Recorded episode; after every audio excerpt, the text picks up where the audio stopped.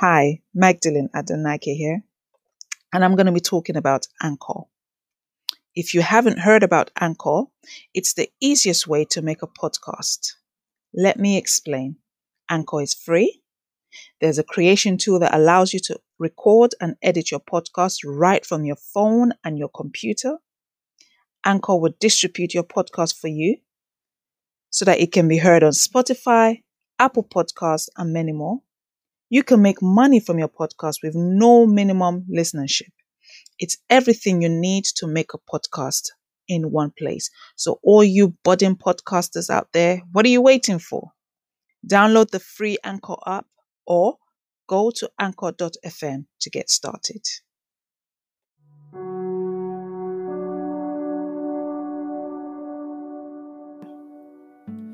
Hi, Magdalene Adenike here, founder and chief executive of Music Relief Foundation, a youth charity.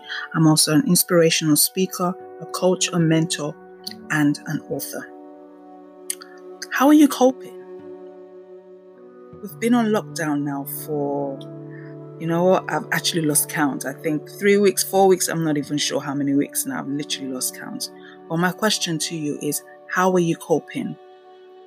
Are you climbing up the walls and saying, Oh my God, let me out? Are you one of those ones who have said, You know what? The glass is not half empty, it's half full, so let me just make hay and do something productive. Let me get on with that thing that I've been procrastinating about and saying, I will do it tomorrow, I'll do it tomorrow, I'll do it tomorrow. Are you one of those ones who are just living in denial and disobeying all the rules and you're still going out and acting as if it's still business as usual? Or are you one of those ones who are really, really doing, putting your lives on the line, the NHS workers, the key workers out there who are working even through this terrible pandemic and putting your lives at risk in order to save others?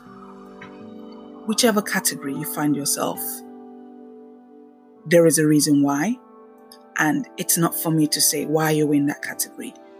I'm just doing this podcast to find out how are we coping. But also to ask a question. What lessons are we learning whilst doing this lockdown? What new skills have you developed? What then have you gone back to that you kept aside for a long time? Or are you actually now doing because you've been procrastinating for so long? I spoke to someone earlier on today and I talked about a king that was known as the wisest king that ever lived. And when he was given that position, when he became a king, he asked for advice because he knew that he could not rule those people and he knew that he had no knowledge, no experience, no expertise to be able to do so. So he needed advice. But he didn't go and ask for advice and say, Give me money. He asked for wisdom in order for him to be able to rule the people accordingly. And the lesson I learned from that was that he knew that he could not rule the people that he was now king over by his own might. So he needed help. So he asked for wisdom to be able to plan ahead so that at the times of difficulties, when it seems like all hope was lost, when it seems like how are we going to get out of this, or when it's a situation like we are right now, this pandemic that I'm sure many of us was not expecting at all. He had something in place already. And that's where I'm going to. In as much as I ask you, how are you coping? I'm also asking, what things are you putting in place just in case we don't want it, but just in case such a thing was to happen again? What preparations do you have on board? So, my introduction, I said I'm a founder and chief executive of a youth charity. So, this youth charity is a growing charity. And one of our specialty is being able to connect with the young people on a face-to-face level.